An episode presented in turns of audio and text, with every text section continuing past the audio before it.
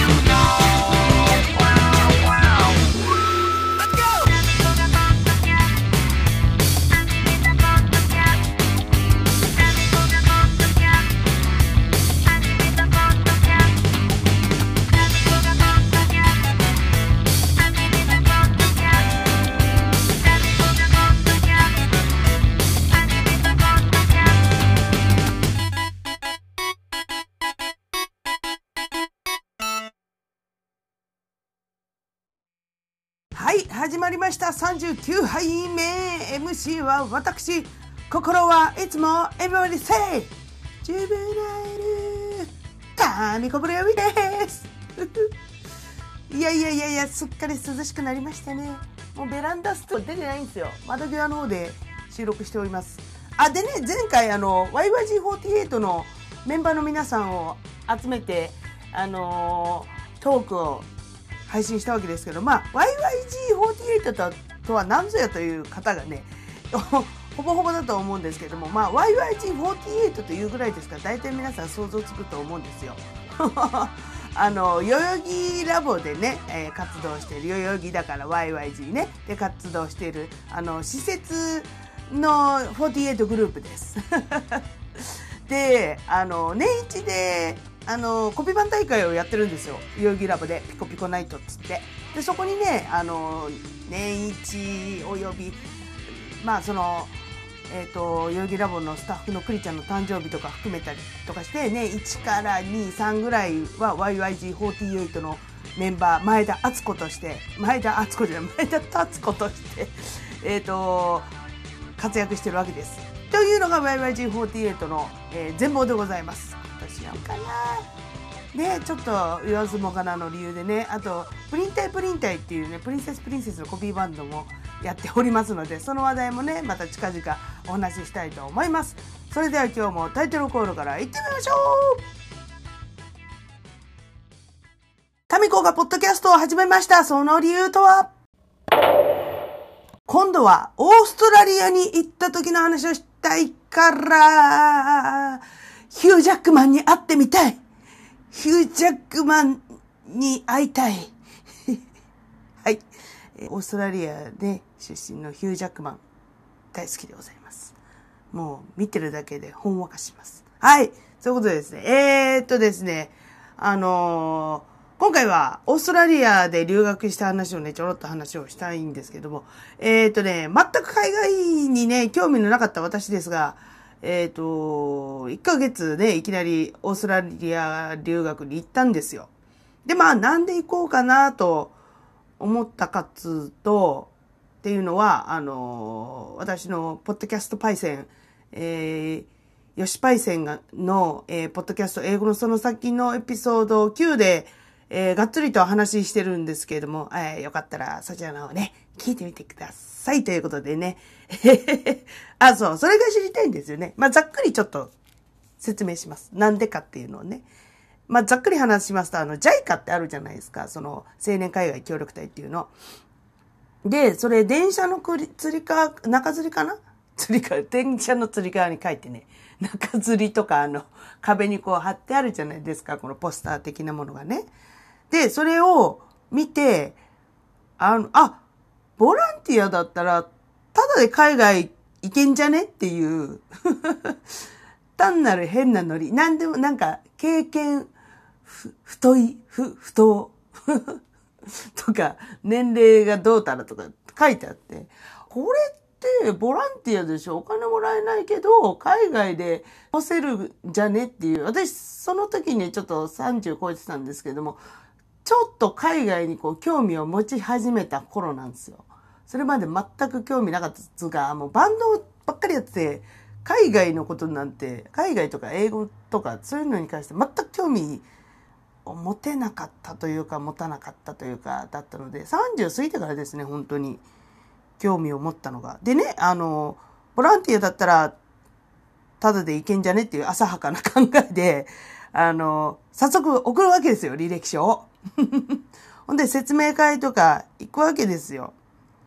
で、まあいろいろこう、面接もちょっとやったのかなで、まあ、まあ、その、英語力ゼロな私がまあ受かるわけないと。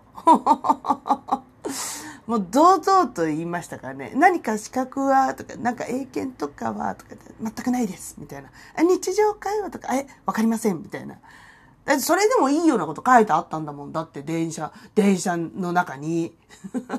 だってそんな能力必要とか書いてなかったし、英検がどうたらとかさ、書いてなかったから、と思って出したらね、やっぱあの、ゼロスタートの人間はダメでしたね。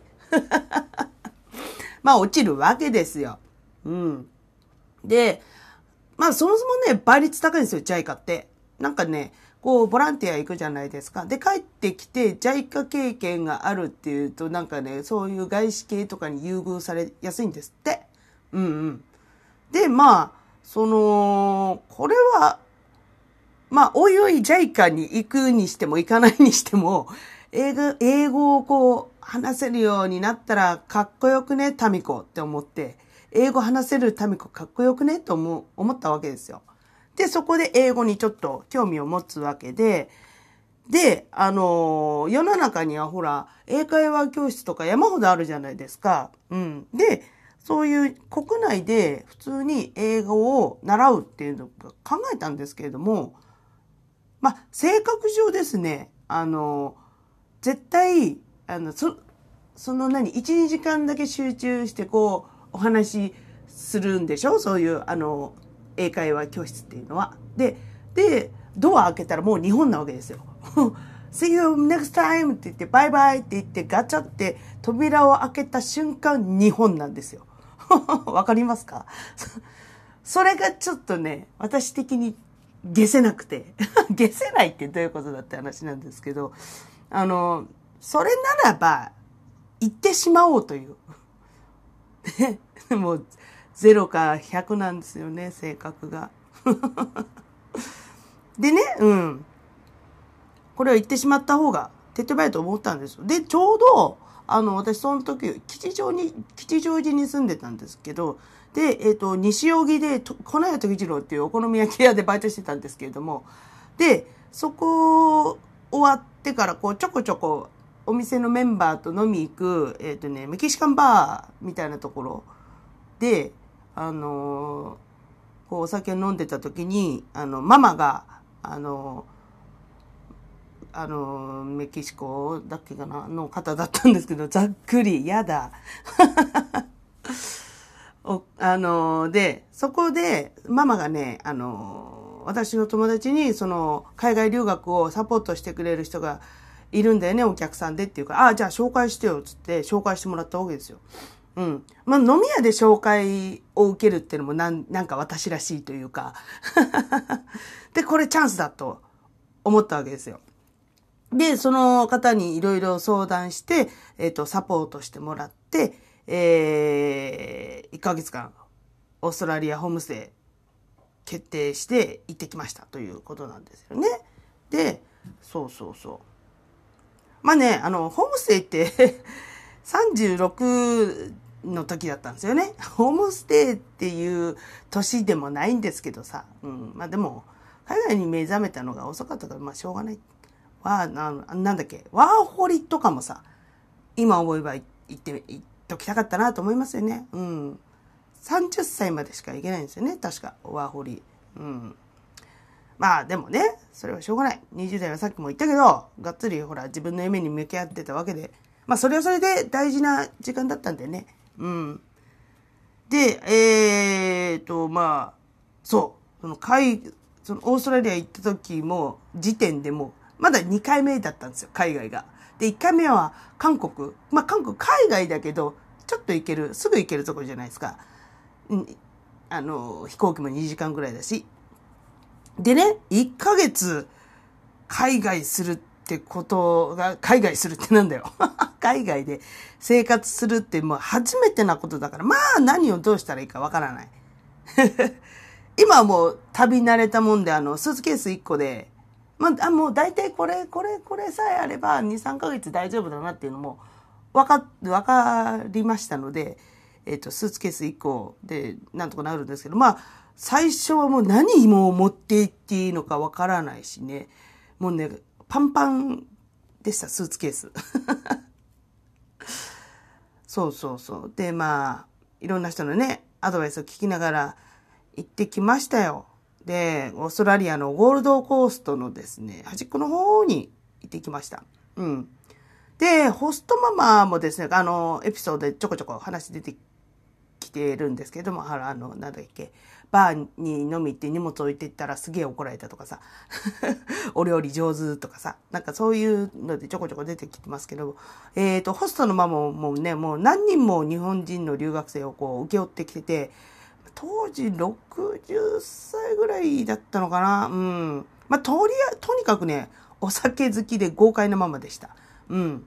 で、私がステイしたお家もね、こう、もう素敵なんです。もうもう理想、理想的なお家で、平屋で、プールついてて、あの、お部屋がだから何人もホームステイをこう請け負ってるからね、1、2、3、4、4つぐらい。ママの部屋入れると5個ぐらいあったのかな。5LDK ぐらいだったのかな。すごい、もうね、理想。こういうとこに住んでみたいっていう理想のお家でしたね。うん。ちゃんとガレージとかもあったりね。で、部屋もちゃんと個室で、こう、ファッと外見ると窓の外にこう洗濯物がこう風に吹かれてるっていうね。絵的に最高でしたね。もう、こう、こういうとこで生活したいのっていうのをね、ちょっと本当にできてよかったなっていう感じです。そうそうそう。でもね、ママのね、ラザニアが本当美味しくて大好きでした。うん。で、あと、T ボーンステーキってやつですか？骨が、こう、T、T、T、TT の形になってる、初めてね、食べましたよ。T ボーンステーキ。あ、これが T ボーンステーキというやつかみたいな。36で。で、あのー、このホームステイ先のママもね、言い方悪いんですけど、すごい当たりの人気のママなんですよ。でね、あの、3食ちゃんと用意してくれるんです。あいつ、まあ、でも朝は結構軽いものなんですけど、ヨーグルトとパンとみたいな。で、まあ、好きな、好きなだけ食べてみたいな感じで出してくれるんですけど、で、お昼も手作りのサンドイッチとか出してくれて、で、夜は夜もちゃんとしっかりディナー作ってくれて、あのー、3食用意してくれるとこって結構少ないらしくて、あのー、そう、他のホームステイの子に聞いてみると、もう家族と合わないと。あと、ご飯がもう、なんつうの、ほんと雑っていうか、その、言い方悪いけど、ヨーグルト1個ポンとなんかジュースボンみたいな、なんかね、そういうところもあるんですって。だからね、本当に私が行ったところのママは、本当に、えっ、ー、と、いいママでした。うん。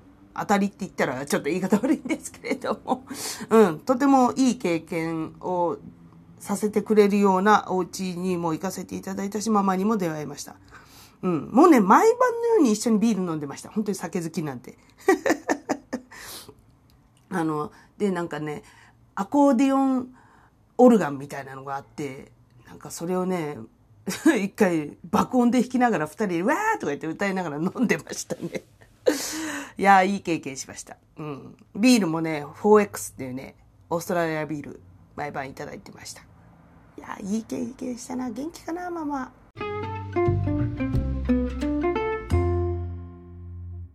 でね、あのー、一応語学学校にも通ったんですよ。うん。せっかくなんで、せっかくなんで、つうか、そのために行ったんですから。で、あのー、最初のうちはこう、バスで行ってたんですけど、ほら、ま、あの、なんだ、前のエピソードでも話したんですけど、オーストラリアのバスは、このバス停を、こう目で覚えなきゃいけないって、降りるところ目で覚えなきゃいけないっていうね。そうそうそう、そんな話もしたんですけども、えっ、ー、とね、そのお家に使ってないチャあの自転車があるっていうから、あの、自転車借りて、チャリ通してましたね。うん。チャリでね、あの、学校までこう、3、40分ぐらいだったかなうん。でももうね、最高なんですよ、シチュエーションが。こう、海岸、海岸線を毎朝こう、チャリで走るわけですよ。ブワーっつって。まっすぐな海岸線を。そう、右手には砂浜と水が、水だって水？まあ水っちゃ水だけど、砂浜と海がブワー広がってるところ、チャリでさーってこう行くわけですよ。もうね、最高ですよね。毎朝。これはつ、あのー、通勤とかも楽しくなるわって思いますよね。うん。毎日、すがすがしい気持ちで過ごせるんだろうなって思いました。うん。まあ、あのー、オゾン層が薄いんですよ、オーストラリアって。で、そのせいもあるのか、もうキラッキラしてるわけですよ。海とかも、海も砂も、街も。もうね、何もかもキラキラしてるんです。もうそれは私のテンションとかも、まあ、プラスアルファされるんでしょうけど、もうほんとキラキラしててね、最高な1ヶ月を、えもう最高な1ヶ月、も理想的な1ヶ月を、あの、してきました。うん。もう海外生活っていうのってもう行ってみないと分かんないじゃないですか。やってみないと。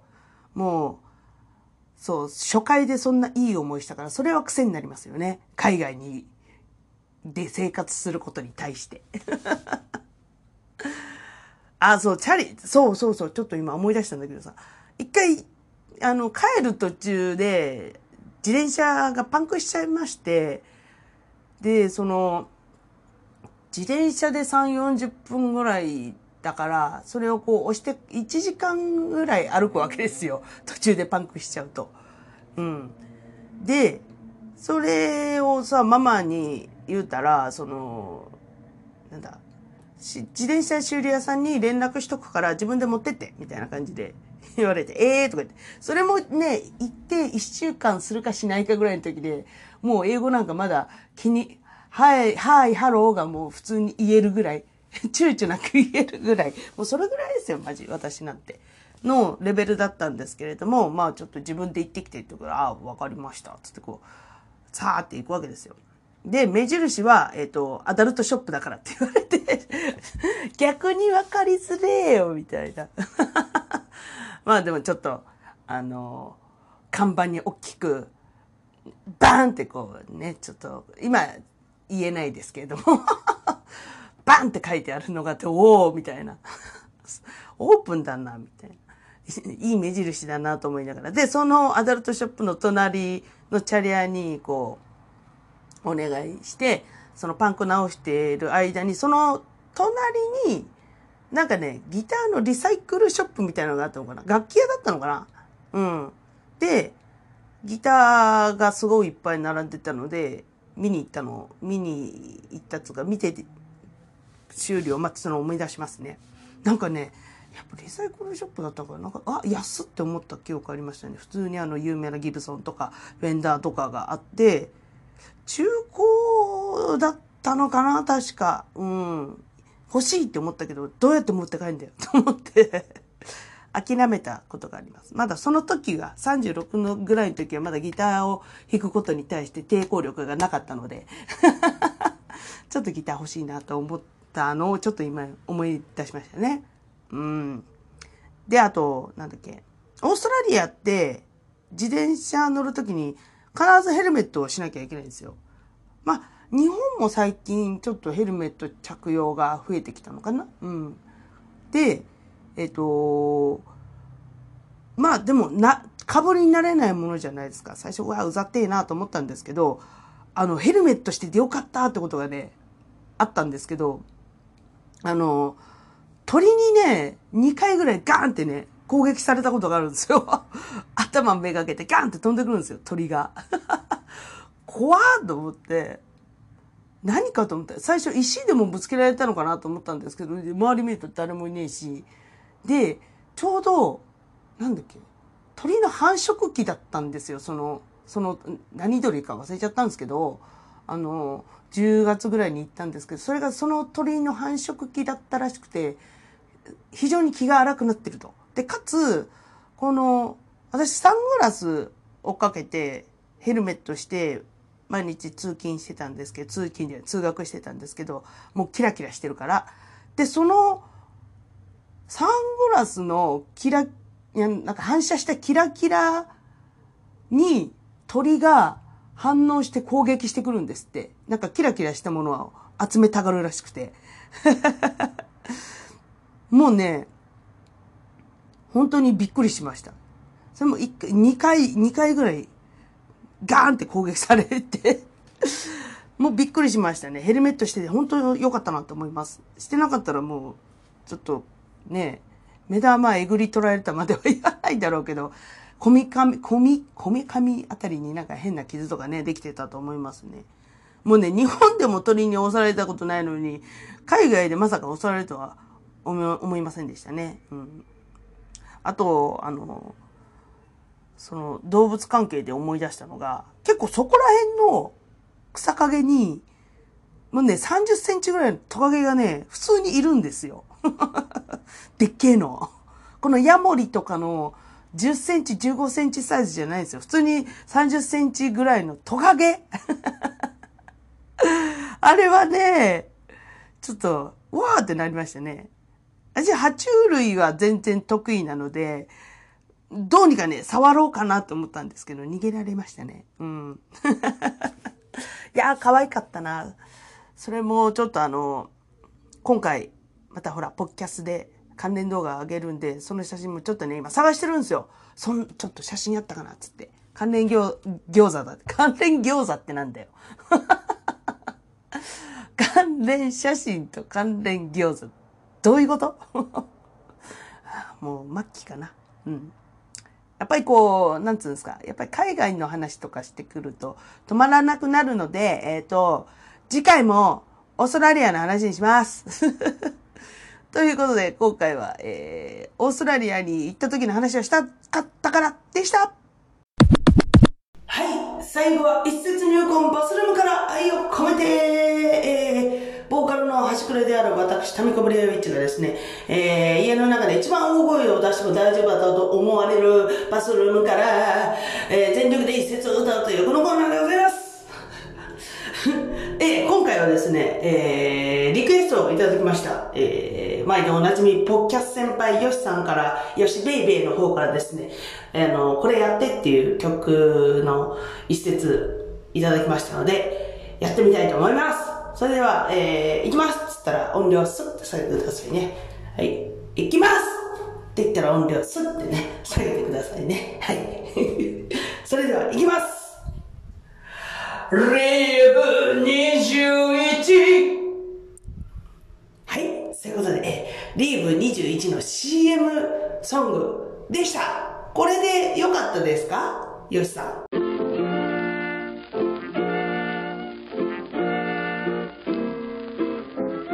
はい、えー、てなわけでですね、今回は、えー、オーストラリアに、えー、留学しに行った時の話のお話でしたけれども、えー、やっぱ話足りませんので、もう一回、もう一回じゃない、もうちょっとお話しします。だってもう全然ね、触りしか喋ってないんですよ。まあまあ、なんで行くことになったかとか、で、なんか、日常？ただの日常をちょろっと話しただけなんですけれども、まあでも、私、あの、旅で大事にしていることは、その、どこか有名なところに行って、わいわいというよりも、その場その場の、その土地その土地のなんか雰囲気だったり日常だったりを体験することなので、私の旅の醍醐味は。なので、どうしても喋る内容とかが、どうでもいいよ、そんなこと、みたいなね。知らねえよ、アダルトショップの隣のチャリンコ修理屋なんてって話になるんですけれども。だって面白くない？アダルトショップの隣にチャリンコ修理屋があるっていう。もう、あ、それも写真撮っとけばよかった。そう。でね、なんか、さっきも話したけど、この写真をこう見直してたんですよ。なんか使える写真ないかなと思って。で、ちょっと、まあ、あったはあったんですけど、あんまりなくて、あったはあったけど、あんまりなくて。ちょっとその、これ、えっ、ー、とね、留学行ったのが2011年なんですけど、その2年後ぐらいにもう一回行ってるんですよ。普通に旅行で。その時の写真もちょっと織り交ぜてます。その時は旅行で行ったからすっげえバシバシ撮ってるね、写真を。なので、そこの写真もちょっと織り込みつつ、そう、あとね、もうほんと9年前とかだからね、写真の画像とかも結構ザラザラで、こんなに変わるもんかってちょっとね、驚いてるんですけども、あともっと、もっとね、なんかどっかにあったはずなんだけど、写真とか。多分パソコン変えた時にね、私もそんなにパソコン詳しい方じゃないので、どっかにやってしまったんじゃないかと今、ね、思っている今日この頃でございますが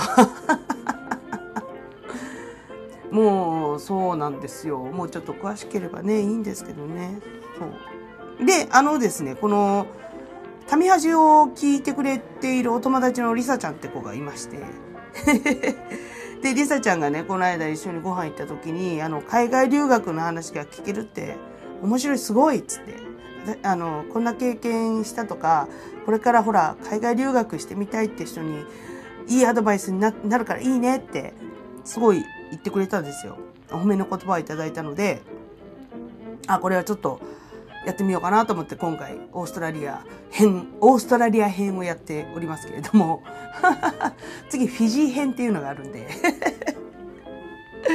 いろいろね、あの、機会を見つけて話したいなと思います。でも結構もうネタ切れになってくるな、そろそろ。あ、いや、そんなことないね。掘り返し作業とかしたらまだ、まだまだマルタもいっぱいあるし。いろいろまだ我が、我がっていうか話のね、我が、広、我が、我が我が、我が我が言いますけれども。話のね、我が。また言った我が。広がるというわけで、あ、あの、その、り、りさちゃんっていうのがですね、あの、私が学食のおばちゃんをやってた時代に、えっ、ー、と、お知り合いになったお友達でですね、今ね、お菓子作りをすげえ頑張ってるんですよ。で、もともとお料理もと、あの、お上手だし、お菓子とかお料理なんですけど、今ね、デコケーキを作ってます。あのー、すごいんですよ、本当になんかね。ケーキの上にすごいデコレーションをしてくれるんです。うわ、もう下手くそ。説明下手か。あの、インスタグラムリサちゃんやってますんで、あの、グデリサで検索してみてください。えー、GI、グデ、グデグデ、グデ玉のグデね。グデ、リサ。ローマ字で入れる。出る。びっくり。どんな片言や。これあの、すげえからマジで見てみてください。私、今年あの自分のバースバースデーケーキをですね、あの、作ってもらったんですよ。リサちゃんに。あの、銀玉の、あの、キャラクターのエリザベスっていうんですけど、エリザベス型のロールケーキを作ってもらいました。はい、えー、そんなね、リサちゃんの助言もあって、私のこの留学経験をちょこちょこ話していこうと思っております。はい、そんなタミコにですね、励まし、慰め、愛のメッセージお待ちしております。えー、いろいろな採用者には、タミコのサイン入りブロマイドを差し上げます。今日、今日もあの、リクエストをいただいたじゃないですか。あの、バスルームで、ヨシさんからの。なので、で、以前に、あの、ヨシさんが、モノマネの、これは誰だっていう答えをくれたので、2枚差し上げます。ヨシさんには2枚ブロマイドを送りたいと思いますので、お待ち、お待ちください。あと、今、水面下で、あの、着々と、ステッカー作りを 進行中でございます。もうデザインも出来上がっててっていう話をしたら、あの、先週出てくれた YYG48 のメンバー、篠田マリタソがですね、なんかお手伝いしましょうかっていうことになったんで、今業者を探して、えー、やろうかなって思っております。すごい家すごい、すごい家だって。すごいよね。たかが個人のポッドキャストでシールまで作ってしまうというこの遊び方。だからもう遊びだから本気でやるんですよ。もう仕事とかだったら本気でやんないけど、こういう遊びはね、本気でやりますから、私。遊びなんだからちゃんとするんです。はい。そんなタミコにですね、えっ、ー、と、もうさっきも言ったけど、いろいろメールとかお願いします。えー、メールアドレスは、えー、たみたみしくよろしくよるアットメール、アットメール、アットメール。なんでアットメール？アット、gmail.com です。えー、tamitami49464946 アットマーク gmail.com えー、あと各 SNS の方におります。えー、直接メールするのが恥ずかしかったらこっちの方に連絡ください。えー、インスタグラムの方がタミコブレアウィッチ、t-a-m-i-k-o b-l-a-r-w-i-t-c-h タミコブレアウィッチ。えー、ツイッターの方がアットマークタミール、えー、t-a-m-i-r-u タミールです。Facebook がですね、本名佐藤忍と、あと、ポッドキャストを始めました。略して、タミハジのページを作りましたので、それらの方にいろいろ関連写真とか上げていきたいなと思います。それであの、ありがたいことにですね、ツイッターとかですね、えっ、ー、と、いろいろフォローをしてくれる方が多いんですけども、あの、一言添えてくれればなと思っております。なぜなら私ちょっとね、顔と名前とか、まあ、以前お会いした人とかもいるかもしれないですけど、顔と名前が一致しないっていうね、あの、ドアホーな海馬を持っているので、できればね、あの、たと、例えばそのポッドキャストを聞いて、この、フォローしましたとか、一言いただけると、この人何関連の人だっけっていうのをちょっとね、私の中でこう、ちゃんとちょっと区別しておきたいので、えー、よろしくお願いします。はい、長くなっちった。エンディングの方が長口になっちゃう。ということでね、はい、タイトルコールでお別れいたしましょう。はい、タミコがポッドキャストを始めました。その理由とは、バイバイ